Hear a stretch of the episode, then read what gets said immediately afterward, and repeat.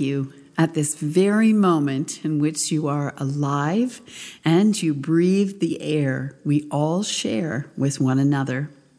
I am Reverend Dr. Candace Bist, and along with my husband, Bruce Lee, we serve the Shelburne Primrose Pastoral Charge in Southern Ontario, and also you if you are listening to this podcast. We have been taking a stroll through the parables this summer, the stories taught by Jesus and written about in the Synoptic Gospels Mark, Matthew, and Luke. In the parables, we are given hints or glimpses of different aspects of the kingdom of God and what it is all about. The two phrases, the kingdom of God and the kingdom of heaven, are interchangeable and found 162 times altogether in the first three Gospels. The phrase, the kingdom of heaven, is unique to the book of Matthew. I know that several of you are having trouble with this idea that the kingdom of God is in the here and now, because there is this idea floating around that the kingdom of God, being the kingdom of heaven, is something that happens after we die. Well, if we're good, so the story goes. But this is actually a very recent interpretation of the phrase, one that has only been in common usage since the 20th century. There are other interpretations, more ancient, and in existence before the creation of the religion we know and claim as Christianity. Might I suggest that the kingdom of God is already and not yet? It is already in existence, both in this world and beyond, and not yet realized in this world, nor fully alive as long as we are living. As we work with non binary concepts and paradoxes, Jesus' specialty, we can say that yes, the kingdom of God is already here, and it is not yet fully complete. You might say, in a very broad sense, that the world is not divided into religions or nations or cultures or races, but rather simply divided, if in fact it is divided at all, between those leaning towards the ushering in of the kingdom of God and those who are leaning away from it. And even then, each of us within one hour, perhaps one minute, can lean toward God and then lean away. It is all a matter of the movement of the heart, and you know this is so. I must tell you that I am very excited about the possibilities of newer understandings of this ancient idea, because I think it will help us with all matter of issues facing us right now the COVID 19 pandemic, the Black Lives Matter and anti racism awareness that has been brought to our attention, the current environmental crisis the endless array of challenges, personal and corporate, before us, and the lengthy list of social justice issues needing attention. But let us start with three simple aspects of the kingdom of God for our reflection today. The kingdom of God is ushered in by people who react to what is going on around them in a certain way. The kingdom of God is no respecter of cultural laws, traditions, or norms. It has its own code of ethics that rises above all human made concepts. The kingdom of God can be explored in all forms of art. As artists, in one way or another, are interpreting it, or the lack of it, for us. And today we have some wonderful interpreters to join us Helen and Leslie from Alyssa's meditation class, Anne of Green Gables and her viewing of the residential schools in PEI, Emily Carr, painter, an adventurer who gave us perhaps her most famous painting, The Indian Church, and Pablo Picasso, who brought the world a depiction of war in his painting Guernica, a painting of the destruction of the Spanish town of which the painting is named. Our faith is an experiential faith, a lived out faith, a practiced faith. And the kingdom of God is brought into being by none other than us. God has already created it, offered it to us. All its principles are in place. All of nature declares its wisdom and offers itself to us as inspiration. Our job is to open our eyes and see where it exists, and then do our part to usher it along. The Chinese writer Lu Xun wisely observed that hope cannot be said to exist, nor can it be said not to exist, for it is like the roads across the earth, which were not roads to begin with, but only came into existence when people passed a certain way, and thus a road was made. In the same way, the kingdom of God cannot be said to exist, nor can it be said not to exist. For though its tenets and boundaries and spirituality have been offered to us, it can only be seen and realized, at least in our lifetime, if we follow its lead and make choices that usher it into being.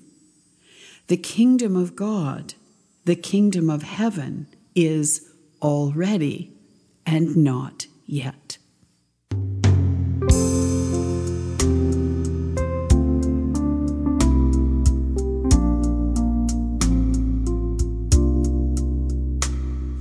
Seek ye first the kingdom of God and God's righteousness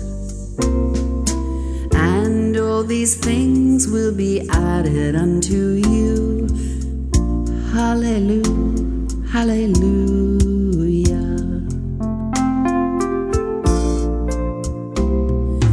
Ask and it shall be given unto you.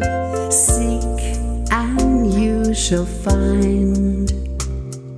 Knock and the door shall be opened unto you.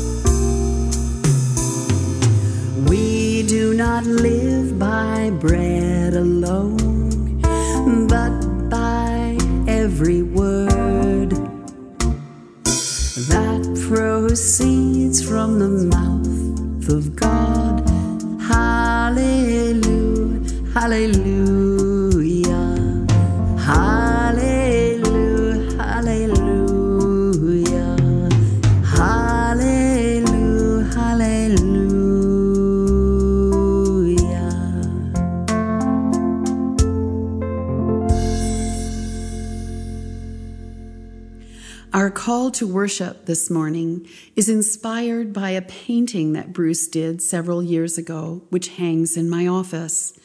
It is a viewing of the cross I had not considered before.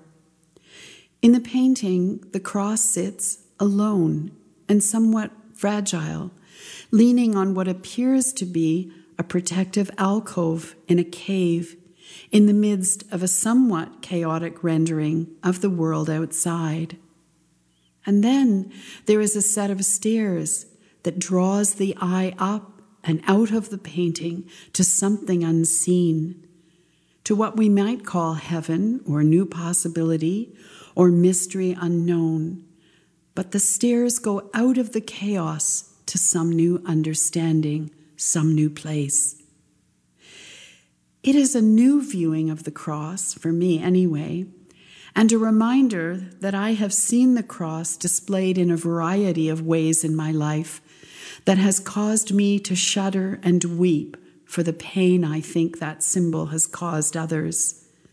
The cross like all symbols, can be used for good or evil, depending on its use. One day, while I was out walking, I saw a cross, a very large one, on the top of a high hill out in the country, and it pained me.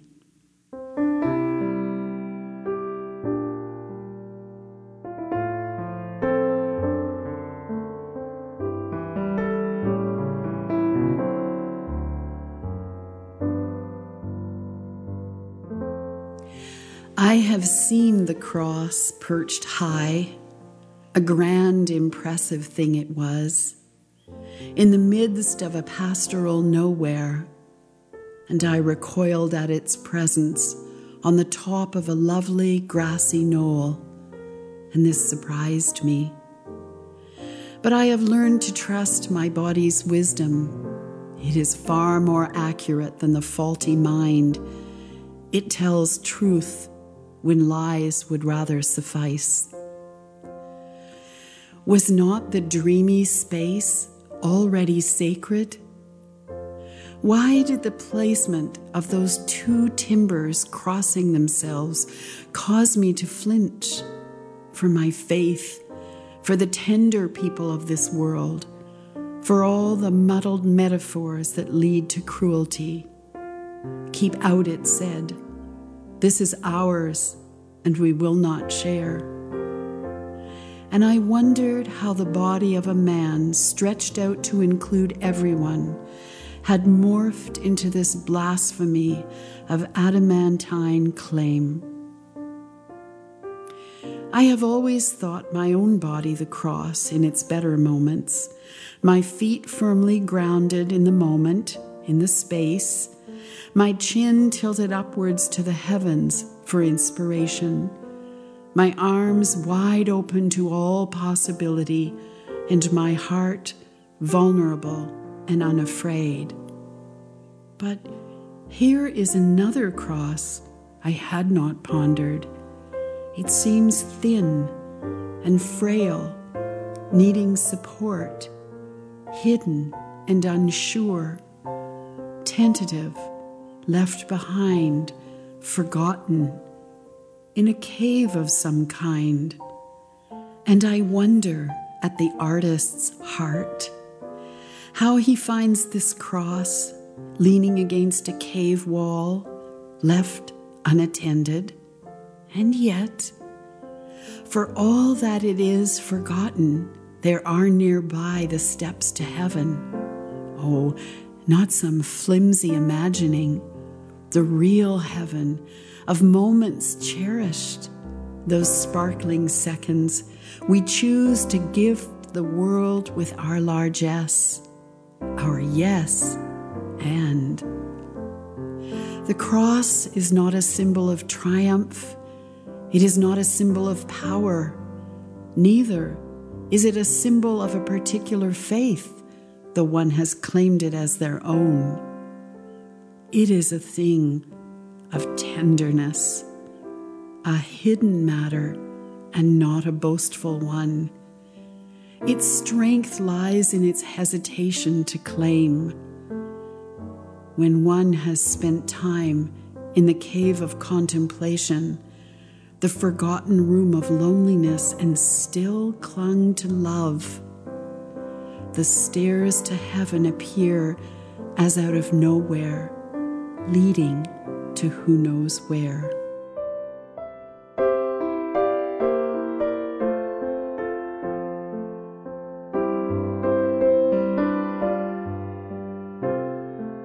Let's pray together.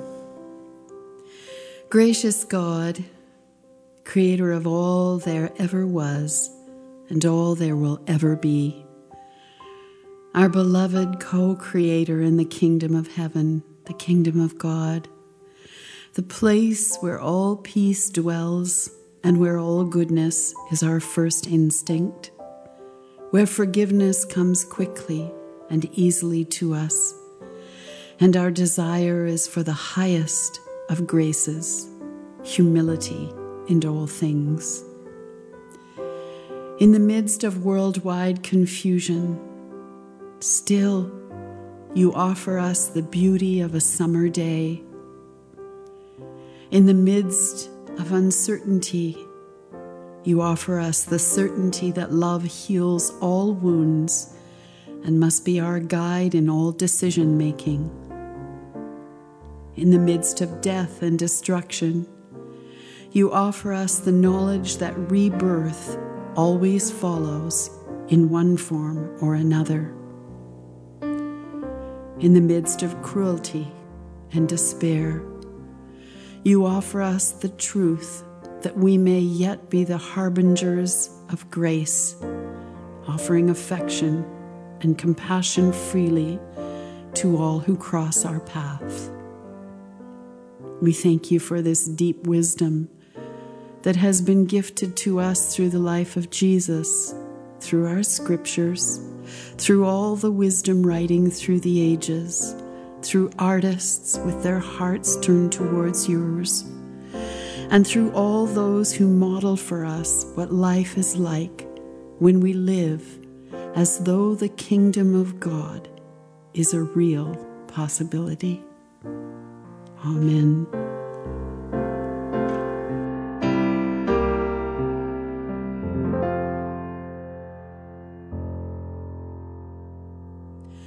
Our scriptures come in three sections this morning. Firstly, from the Old Testament, then in a modern musical version of what I think of as a psalm, and then through a selected reading of a few of the 162 times in the Synoptic Gospels where the kingdom of God is mentioned.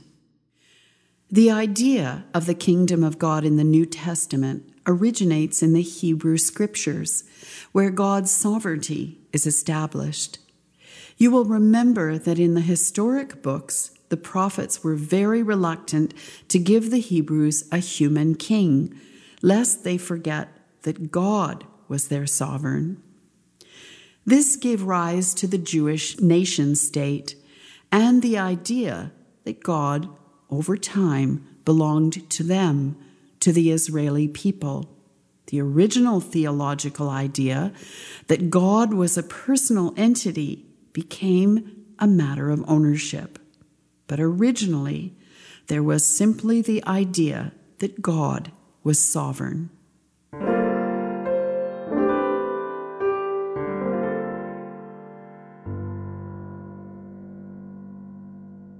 I'm reading from Psalm 24, verses 1 and 2. The earth is the Lord's and all that is in it, the world and those who live in it. For he has founded it on the seas and established it on the rivers. And from Psalm 103, verses 8 to 20. The Lord is merciful and gracious, slow to anger, and abounding in steadfast love. He will not always accuse, nor will he keep his anger forever. He does not deal with us according to our sins, nor repay us according to our iniquities. For as the heavens are high above the earth, so great is his steadfast love towards those who fear him. As far as the east is from the west, so far he removes our transgressions from us. As a father has compassion for his children, so the Lord has compassion for those who fear him. For he knows how we were made, he remembers that we are dust. As for mortals, their days are like grass, they flourish like a flower of the field, for the wind passes over it, and it is gone, and its place knows it no more. But the steadfast love of the Lord is from everlasting to everlasting on those who fear him, and his righteousness to children's children, to those who keep his covenant and remember to do his commandments. The Lord has established his throne in the heavens, and his kingdom rules over all. Bless the Lord, O you, his angels you mighty ones who do his bidding, obedient to his word.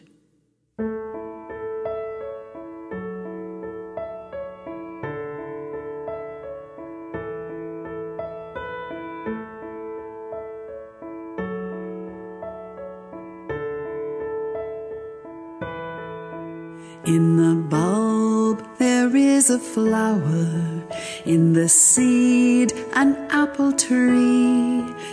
In cocoons a hidden promise, butterflies will soon be free.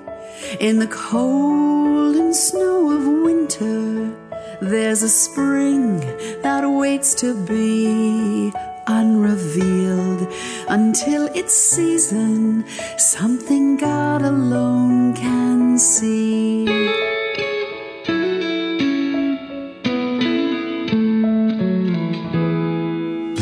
There's a song in every silence, seeking word and melody. There's a dawn in every darkness, bringing hope to you and me. From the past will come the future, what it holds a mystery, unrevealed until its season, God alone can see.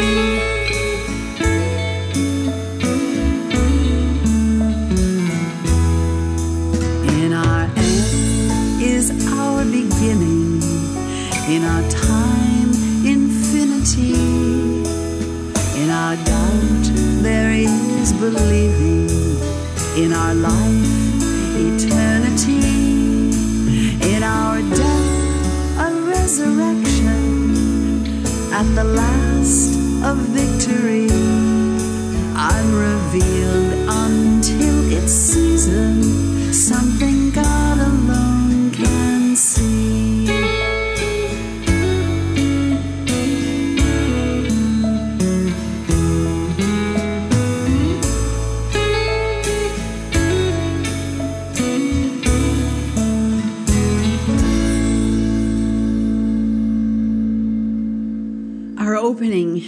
of invocation was taken from Matthew 6 33.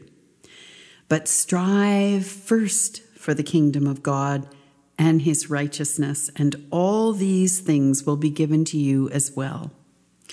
Here are the opening lines of several parables, and note how they bring us to people and things in this world and the relationship between them. The kingdom of heaven is like a man who sowed good seed in his field. The kingdom of heaven is like a mustard seed, which a man took and planted in his field. The kingdom of heaven is like yeast that a woman took and mixed into flour. The kingdom of heaven is like treasure hidden in a field. When a man found it, he hid it again, and then in his joy went and sold all he had and bought that field. The kingdom of heaven is like a merchant looking for fine pearls. The kingdom of heaven is like a king who wanted to settle accounts with his servants.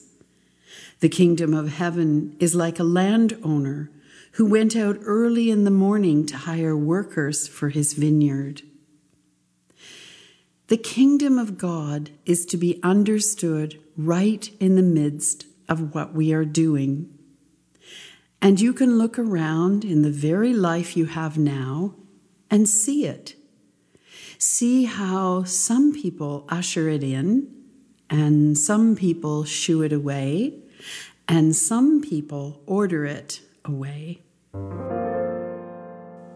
Last Thursday, Alyssa hosted a restorative yoga and meditation gathering in my orchard, which was lovely. She had showed me the list of participants, and there were two names on the list that I recognized Helen and Leslie, two women I had not seen in quite some time. And on seeing their names, I immediately felt happy and appreciated. It was an instant response. How wonderful is that? To have someone hear your name or see it written down on a piece of paper, just alphabets strung together, and you feel loved and appreciated and happy. These are women both who know how to usher in the kingdom of God. They know how to be encouraging, how to think the best in others, how to hope for others, how to bring about fullness of life. I cannot think of a lovelier epitaph at the end of one's life than she made people feel happy and loved. And Alyssa, in her closing meditation, read several lines from a favorite Mary Oliver poem. I have read it to you. And I thought, ah, there's another person who encourages the kingdom of God in our midst. Mary writes, you do not have to walk on your knees for a hundred miles through the desert repenting. You only have to let the soft animal of your body love what it loves. Tell me about despair, yours, and I will tell you mine. And as Alyssa led us in a closing prayer of blessing for one another and the universe, I thought, ah, more ushering in of the kingdom right here, right now, as the evening light fades behind the trees. I continued to watch Anne with an E, which I think we will study week by week in the fall, as it showed me again and again what the kingdom of God looks like in relation to forgiveness, anger, homosexuality, abandonment, women's issues, prejudice, and, in particular, a most painful demonstration of the thinking behind the residential schools in the Maritimes.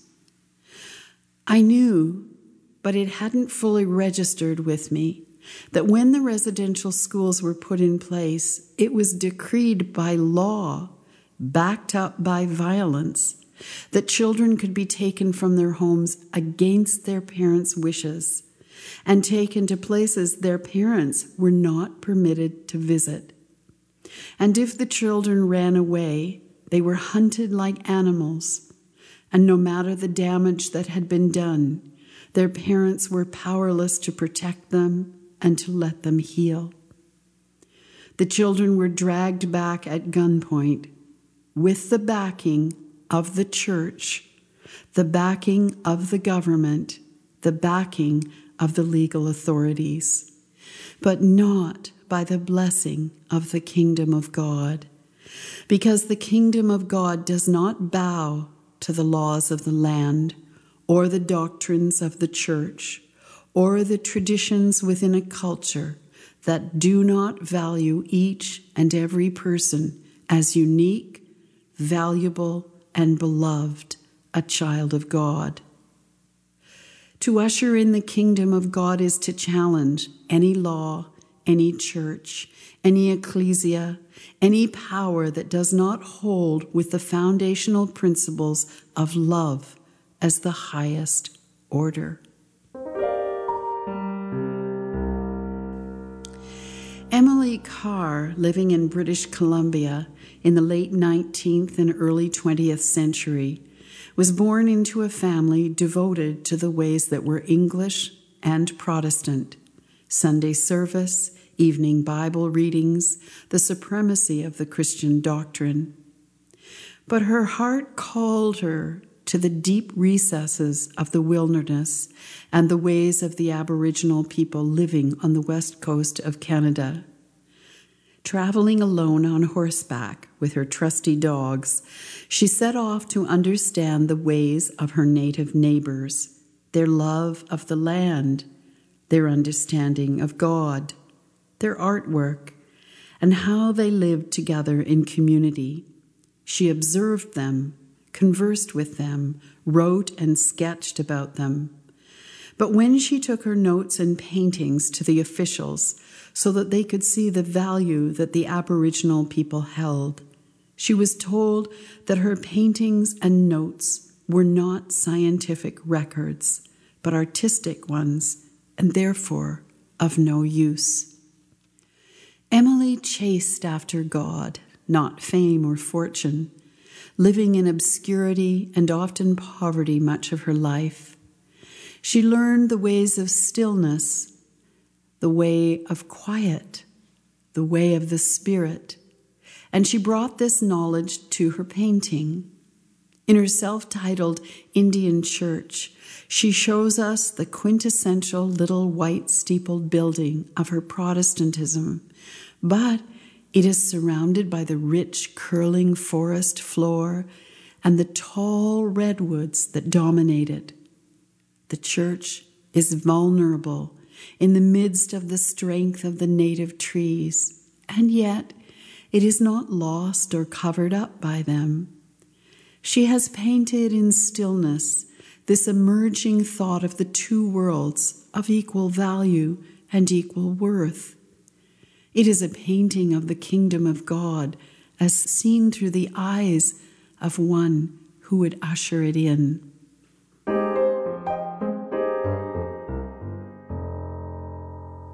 Pablo Picasso painted his famous mural Guernica after the Spanish town was bombed in 1937 during the Spanish Civil War. Guernica was a quiet town in the Basque country with no military importance. But Hitler, who backed the fascist general Francisco Franco, wanted a show of power and military might. And thinking the resistance might be located there, he bombed the little town for two straight hours until it was desecrated. It has since been condemned as a terror bombing, the town being mostly occupied by women and children on that particular Monday morning. A thousand civilians were killed, and from this atrocity, Pablo Picasso painted his iconic mural, which addressed the terror and destruction of modern warfare.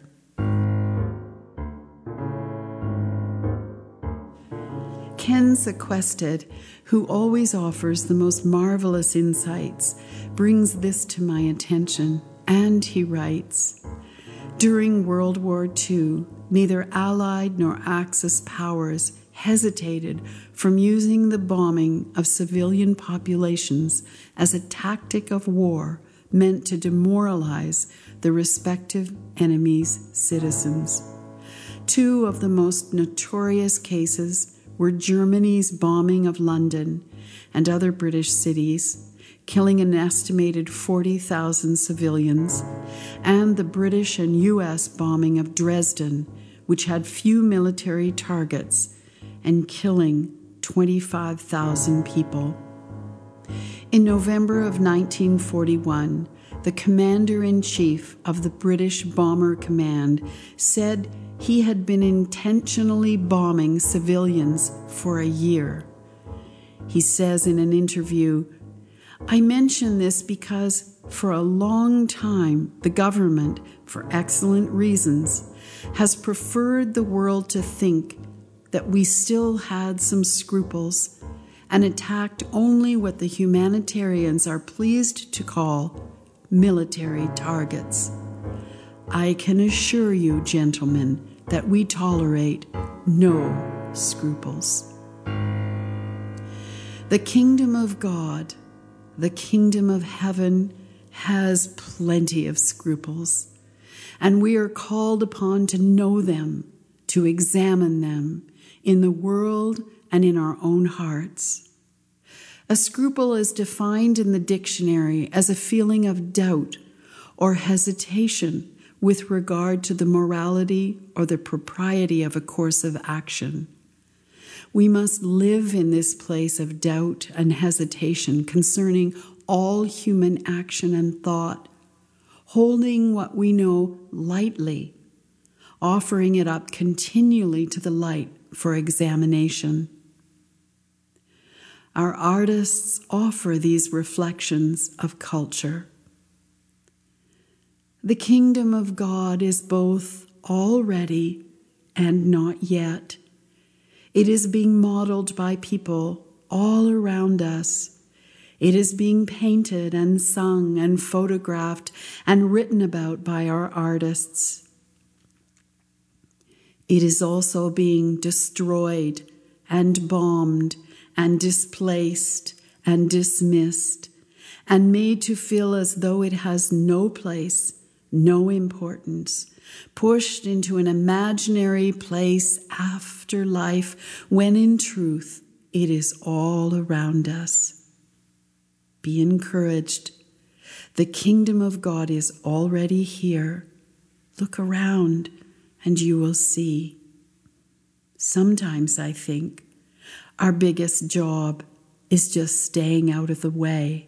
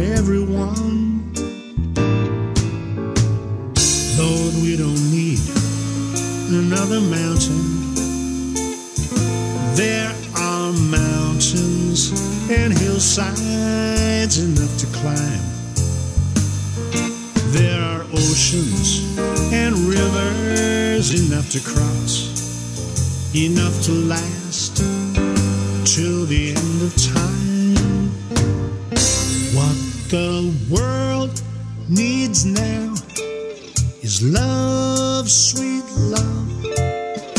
It's the only thing that there's just too little of.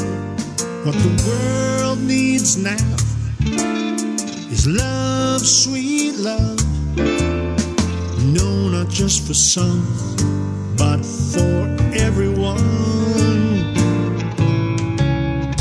Lord, we don't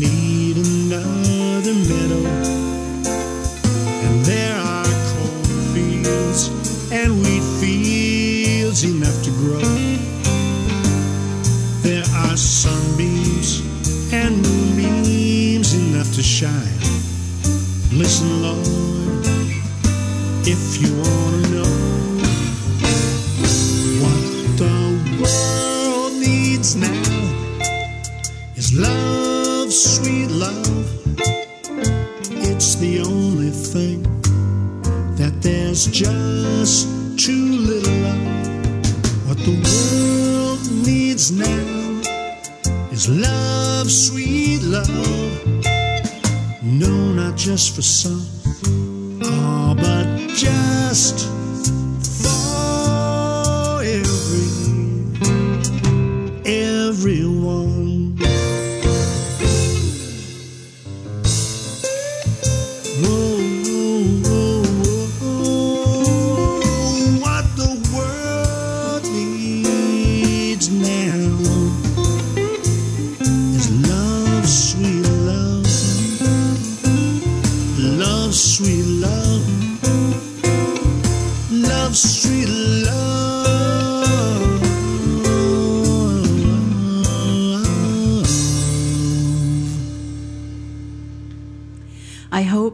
had a chance to poke around the new website. It is not yet complete, but it will be shortly. You will note on it that the Primrose online plant sale has begun. All the information about the sale can be found on the home page. For all the gardeners that are local to us, this is a great way to support Primrose Church and to have lovely plants in your garden. Next Friday, there will be a new newsletter for the care group leaders to distribute, and this will also be on our website as well. We are taking a survey of how people feel about opening our churches in the fall, so please fill that in for us. I will be mostly on vacation beginning next Friday night through until September 13th, but there will be a new podcast each Sunday to listen to, as well as the usual accompanying material. But the Thursday email correspondence will be discontinued until I am back working full time in September. I hope you continue to enjoy this summer series. Bruce and I are so enjoying making them for you. I am going to close with a short piece of writing by Emily Carr who knew how to sit still in the forest so she could see everything around her come to life. Emily had learned about God in the church as a child. As an adult, coached by her Aboriginal friends, she learned to see the divine in the deep of the forest, to see the magic of the kingdom of God all around her. And yet, when her paintings were not well received, but criticized and judged harshly, she retreated from her work and stopped painting. For 15 years, she ran a boarding home called the House of All Sorts. But in 1927, she met with the group of seven, and in particular, Lawren Harris. Lawren was not only a gifted painter himself, he was a generous spirit who supported and encouraged all the painters around him. He purchased Carr's Indian church and hung it in his dining room, telling her it was the most marvelous of paintings and encouraging her to begin her work again at the age of 57. Lawren Harris modeled the ushering in of the kingdom of God. Emily would not have put it in these words, of course, but here is what she writes after she has met with him and the others from the group of seven. Oh God, what have I seen? Where have I been? Something has spoken to the very soul of me, wonderful, mighty, not of this world. Chords way down in my being have been touched. Dumb notes have struck chords of a wonderful tone. Something has called out of somewhere. Something in me is trying to answer. This is the magic of the kingdom of God. One person calls forth to another by seeing the wonder that they are, encouraging them, uplifting them, and life begins again. This is the resurrection of the soul, and this is at the heart of our Christian faith. We are called to see in a different way when we are called to the light.